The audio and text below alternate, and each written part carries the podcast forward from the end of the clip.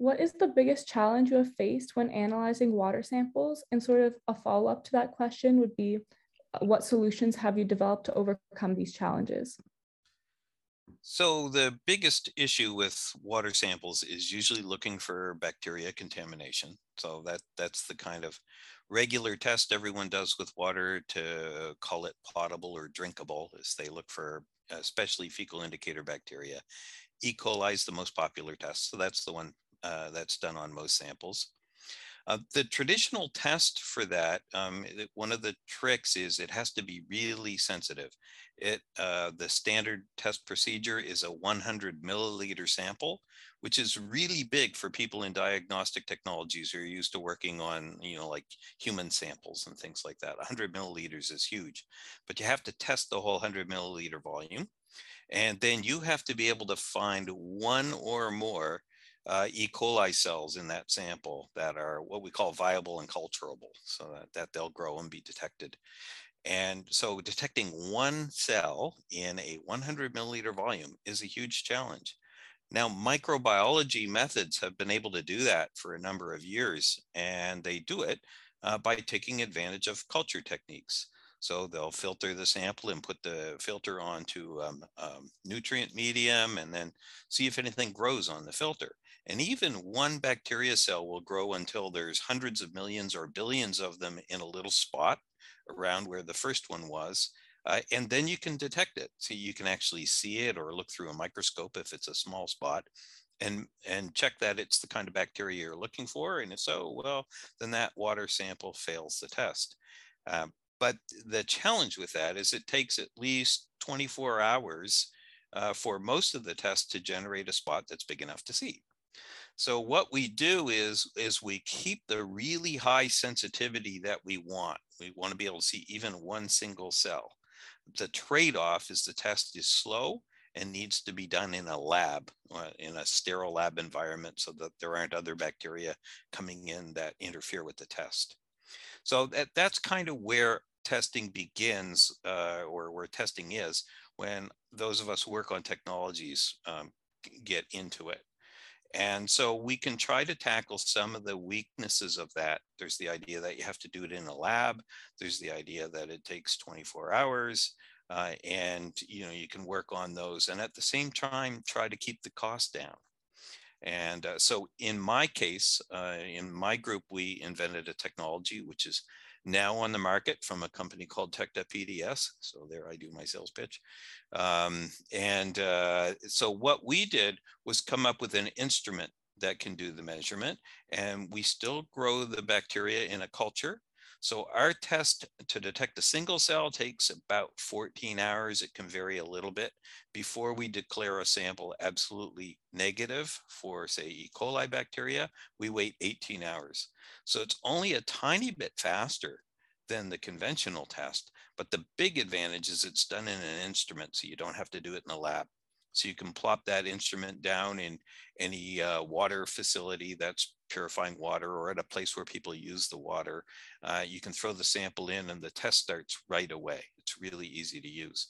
So that gave us quite a bit of advantages and, and there's a, a global market for that technology. They're selling lots of instruments and tests around the world.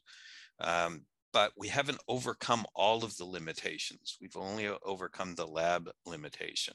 And so a real opportunity for new technologies, uh, including using molecular techniques and, and other biotechnologies, is to try to get that test to be way, way faster. Now, if you look in the literature, you'll see hundreds of tests out there that research groups are working on and reporting results on. Actually, it's probably thousands of tests.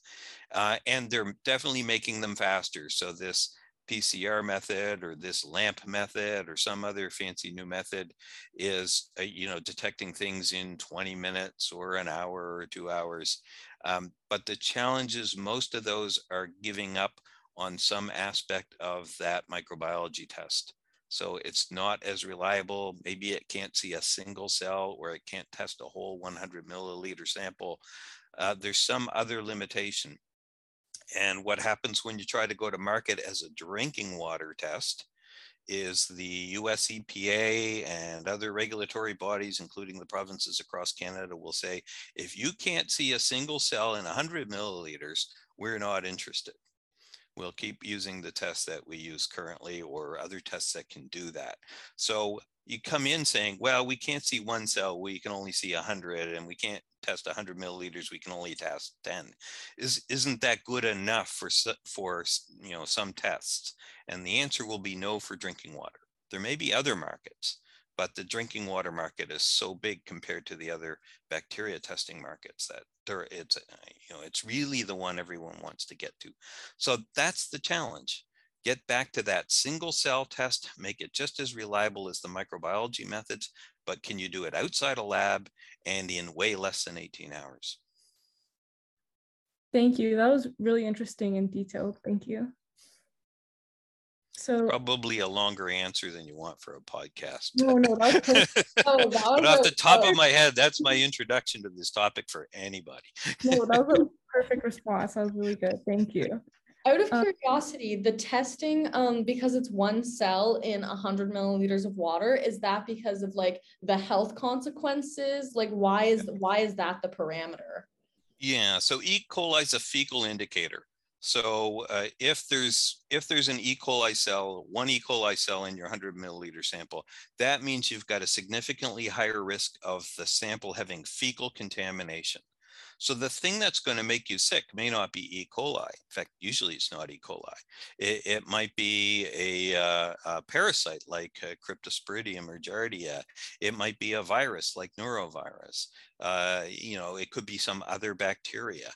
But uh, if it also comes from fecal sources most of the time, then the indicator principle says if there's one E. coli detectable in there, you've got a high risk of all those other things as well. And that's why we use that as the cutoff. Again, it's a really simple test. If you could do a test for some of those other pathogens specifically, uh, that might also have a market but you're going to have to be down in that single organism range for it to be useful or comparable alongside the E. coli test. Um, are there other, just a follow-up question, are there other, I guess, um, principal bacteria that you look for besides E. coli? I know COVID was one of them, but are there other more common ones that you would look for daily in um, wastewater? Um, so in in drinking water, E. coli is the main test. Mm. In some situations, you may also do a test for either fecal coliform, which is another class of bacteria. Uh, there's a test for total coliform bacteria that gets done. Uh, it's not exactly the same as the E. coli test, but it's uh, also very useful. And occasionally people do a test for another group of bacteria called Enterococcus. Those are the main water quality tests. Uh, and uh, for wastewater, uh, it's the same thing. Those are the main bacteria or bacteria groups that people test for in drinking water and in wastewater. Then when you have very particular applications, you might go after something else. So we test for COVID virus or the SARS-CoV-2 virus in wastewater, but that's specifically to inform public health so they can estimate the number of cases that are in the population uh, that contribute to that wastewater in that sewer shed, as we say. So that's a very specific thing, and there's a reason we test the uh, test for the SARS-CoV-2 virus for that application. Um, otherwise, there aren't any routine virus tests that are done on either drinking water or wastewater, which is interesting. It's uh, um, do I call it controversial? It's certainly an, an interesting topic. So if you do hear about people testing for viruses in either drinking water or wastewater, normally it's part of a, a uh, research project. It's not something that's done routinely as part of regulations, the way the E. coli or the coliform tests are. Does the um, protocol for measuring or detecting viral contaminants in water samples differ a lot from the way that you check for bacteria? Um, it, it depends on the bacteria test. Uh, certainly the way we do it, it's different. Um, th there's a, a, kind of a related story. So uh, there certainly are situations where uh, people use different technologies. Um, uh, let me back this up for a second. Um, so we do our bacteria testing by culture methods because we want to match those US EPA and province of Ontario drinking water requirements for certifying that drinking water is safe to drink. And uh, right now, there's no approved, say, PCR or molecular diagnostic or, or uh, DNA-based diagnostic for that, for the drinking water test. Um, on the other hand, when we test for the viruses in wastewater, uh, we do that through RT-qPCR. Uh, and that is, uh, I think that's the only method currently. No, it's not the only method. A few, a couple other methods just came out in the literature in the last uh, in the last little while. Um, that's the method being used by almost every lab that's doing routine monitoring for the uh, SARS-CoV-2 viruses. They're using RT-qPCR uh, or some other PCR variation like digital drop PCR or something like that. Um, we could define any of those terms if you need, let me know. Um, so, uh, so that's normal. Now you can use PCR to detect E. coli in samples, but it's not normally used in either drinking water or wastewater. And the reason for that is when we're tracking E. coli, uh, especially in drinking water, but also in wastewater, we usually want to know about the intact viable E. coli cells that are there. And the reason is we're constantly treating the water. So if you uh, treat water by adding a bit of chlorine, and we do that in drinking water, obviously before we drink it. So somewhere along the treatment chain, chlorine is being added, usually at a few places. Uh, even wastewater before uh, here in Kingston, we release our wastewater after it's treated out into Lake Ontario. Before we put our wastewater into Lake Ontario, we add lots of chlorine. And again, we're trying to kill off bacteria, viruses, other microorganisms in there that we don't want at a high concentration in the lake where people are swimming and fish live and so on. Um, the challenge is when you add chlorine to a sample to treat organisms like bacteria and viruses, it doesn't quickly destroy all the DNA or RNA. So if you're using a PCR test for E. coli, you might think you see E. coli in a drinking water sample or a wastewater sample. But if it's been disinfected by chlorinating or even some other treatments like uh, uh, ultraviolet treatment, uh, you may still see a DNA signature for a while. There are modified methods that try to clean that up.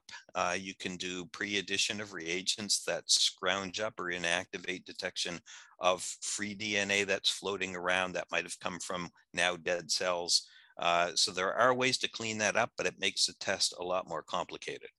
So there's all these trade-offs, and because of those trade-offs, we haven't seen a PCR-based test make it all the way to being approved for drinking water testing, for example.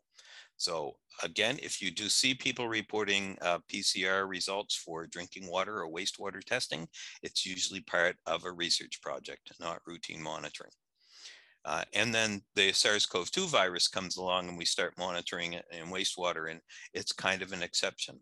Uh, in that case, you know, we aren't asking a question, is the virus still alive? It probably isn't in the wastewater. So we don't mind that we're just detecting uh, RNA fragments or RNA in virus fragments that are no longer viable. Okay, uh, we're trying to use it to indicate whether the virus was being put in there by the human population. So different applications, different reasons why the, the molecular diagnostic methods like PCR might work or why they might not be suitable uh, depending on what you're trying to do with the sample.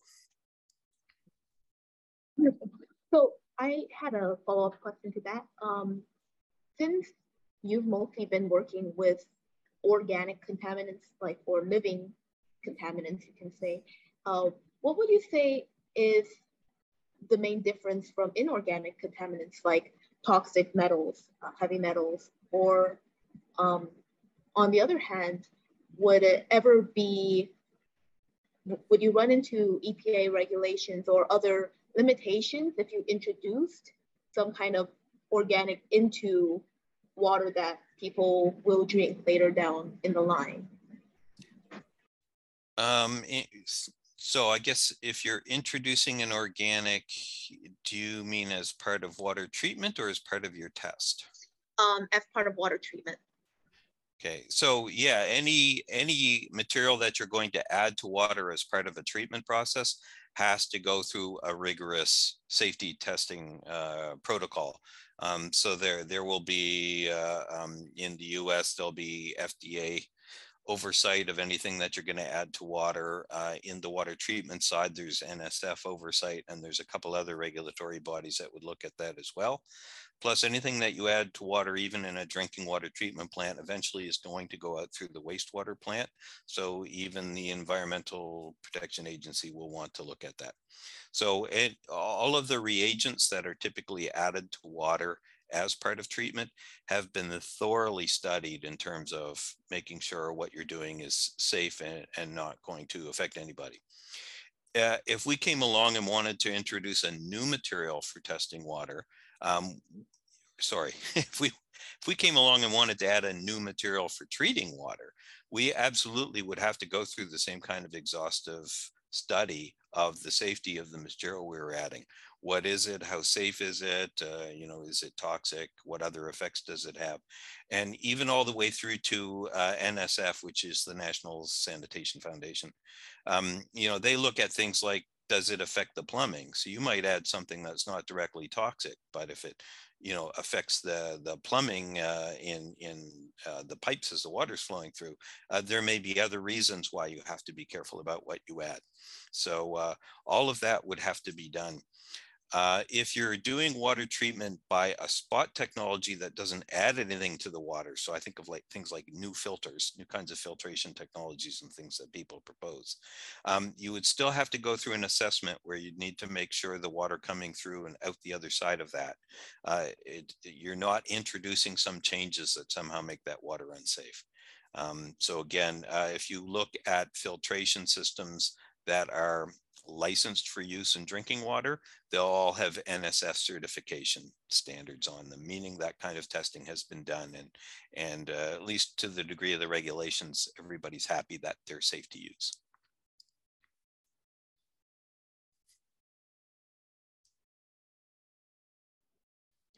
Yeah, I just want to do a good pause in case anyone needed any follow-up questions. Um, I was uh, reading your little bio on the Queen's like department website, um, and it was talking about your work with fluorescence and filtering as well. So I was wondering if maybe you would discuss kind of the advantages of using fluorescent detection versus like a, a chemical indicator, like how um, like the pros and cons of that. Sure. Um, yeah, I've worked at different methods, including with fluorescence detection for a while. Um, so fluorescence is, is another kind of chemical detection system, but uh, fluorescent molecules are very special ones that will absorb UV or um, blue or green light and then emit light of longer wavelengths. Um, it provides a way of detecting an optical signal over what we call a dark background signal because you filter out the excitation light. And so that provides a really sensitive way of doing optical detection. So it just means if you put an instrument together and want to detect um, detect the presence of a chemical with an instrument system, if the chemical happens to be fluorescent, or in our case, if you can design it so that it's fluorescent, uh, often you can do detection at much lower concentrations more reliably than if you use other optical measurements like absorbance or color. Um, so that that's why I've always looked at fluorescence as something that was interesting when we could use it. So in our drinking water E. coli detection technology that I mentioned, um, we have designed the culture medium in that so that as the E. coli are growing, uh, they are metabolizing a molecule that's in there to produce a fluorescent product. And so the instrument that we put that sample into is uh, monitoring fluorescence as a way of detecting the presence of the E. coli. We could have set it up to look for a color change and used a different kind of molecule. Uh, but I know uh, under normal conditions, we would have had to wait to get to a much higher concentration of the colored molecule. Whereas with the fluorescent molecule, we can see it at a really low concentration. So that just lets us get the detection to be as rapid as possible. Awesome, thank you. I know we have, um, because we're on on the free version of Zoom, as students are, so we've got about 10 minutes left. Um, if anyone has like burning questions, this would be a good time, or like the questions from our list, this is a good time to like throw those in just as we wrap up. Um, sure, yeah. So, one of the things that, especially us as students who are kind of making our way into this field of dealing with water and also with um, bioengineered or genetically engineered organisms, um, one of the things we have to face a lot of the times is considering the ethical implications of what we're doing and um, kind of measuring how our proposed solution plays into like this larger network of, of social regulations of ethical implications. So how do you um, go about measuring the efficacy or, or, like you know the ethical value that your work um, provides um, do you mean ethics in terms of what we're trying to do like declare water to be safe or do you mean ethics in terms of people's information like privacy concerns um, I think both. I think for clearing for cleaning up water sources, I think that is ethical in and of itself. But in terms of introducing newer technologies, and also like you mentioned about making sure that people are informed about what's going on with their water. So uh, with new technologies, we uh, I got into the business for water testing um, uh, through drinking water testing and there the, the, ethical side of it is eh, much more straightforward because the testing is regulated. So if we set ourselves up with the uh, knowing that we're going to meet the regulatory requirements and we are going to put our tests through assessment by regulatory agencies, then uh, their oversight is kind of covering the ethical concerns. This does come up in the business in general because I have seen lots of people with experimental technologies that I know don't really meet the requirements for, uh, you know, for say detecting single E. coli cells in, in samples and so on. And uh, um, occasionally they will advertise them as being suitable for testing drinking water. And, uh, and so there is an ethical consideration in terms of making a technology, wanting to test it, especially if you're trying to sell it, uh, and making sure that, that the claims you put on your technology really, really match the capabilities of the technology and aren't carefully worded in some way that it sounds like you're doing all of the testing required for a particular situation when in fact your technology can't really do that. Uh, and so, you know, there are examples out there. Um, we sort of get into a Theranos type scenario when, when you get through it. For those of you who are familiar with that story, um, that's the same kind of thing. What Theranos did in diagnostic testing, we will see other people do in water testing, where they're reporting technologies that are seeing something about water quality changing, but they're not really telling you the water is going from safe to unsafe or unsafe to safe. Um, so we really watch for new kinds of technology, uh, uh, particle detection methods, other optical detection methods, where if they really don't know exactly what their system is detecting, then we watch for an alignment of the claims of, of what the technology can do with what it's really doing.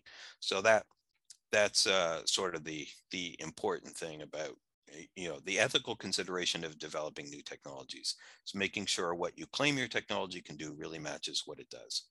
And obviously there's even public safety uh, considerations in there. It's not just about selling something and you know ripping people off in terms of getting their money from them but you can actually put lives at danger by having people doing water testing with equipment that's not really capable of doing what they think it can do or what they've been told it can do um, so that's that aspect of ethics. And, and in the case of my projects, everything's gone through regulatory approval. So, you, know, we've covered that off. So a third party is telling us our technology can or can't do uh, what we claim it can do.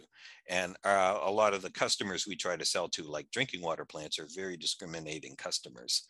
So they are going to look for these assurances that the technology works from third parties, or they're going to want to do their own pilot studies in house uh, before they will simply accept what we tell them the technology can do. So that helps a lot with the ethical side of things as well. So engaging third party laboratories to certify or validate that your technology works is, is a good idea. Um, on the privacy side, this is something we've run into with the wastewater program. Um, we're doing testing uh, at wastewater treatment plants Uh, the results that we get tend to apply to groups of, I'll say 5,000 or more people at a time. So we haven't run into too much of the privacy issues. We have run into issues where we're generating data for communities and the public health people in those communities may be concerned about how the data moves around. So we have uh, data oversight and, uh, uh, and uh, protocols on who can release data, who can publish it and so on. Uh, so that comes up. But we have also, along with the other groups doing the SARS-CoV-2 monitoring, we've started going into manholes in communities. Um, just today, we started uh, working at a long-term care home here in Kingston. We have done student residences. Um, you know, and so we can say, oh, this residence has uh, people with who are COVID infected in it, and this other residence doesn't. Now we're getting down to blocks of, you know, maybe one or 200 people. Um, there's still not so much privacy concern when the group's that large, but definitely the uh, information for student residences goes to Queen's University and does not get published publicly. Uh, the way our, our wastewater plant does, uh, because they, you know, they don't want people talking about this residence building versus that residence building and so on. Um, so that's, uh, so we do run into those issues. And then there's a question of as we go further out through the sewer shed, if we start randomly plunking testing equipment down in or sampling equipment down manholes around the city, you know, we could eventually be testing, uh, you know, one street or one house. And uh, so those kinds of uh, aspects of privacy come into the ethics discussions as well. So we have an ethics review uh, uh, panel who oversees that, and we work uh, also with the public health department on all of these projects. They have their own ethics uh, considerations as well. So we try to go through the regular ethics bodies and treat it like medical information at that point. So it's as though some that person went into the hospital and got a test done. You know, how is that information protected? We try to keep the information protected in the same way and to go through the same groups before uh, it gets redistributed to anybody else or used in larger analysis and so on. Um, but that that one is more complicated than we were thinking when we first got into this kind of wastewater testing. So uh, those are interesting things that can come up.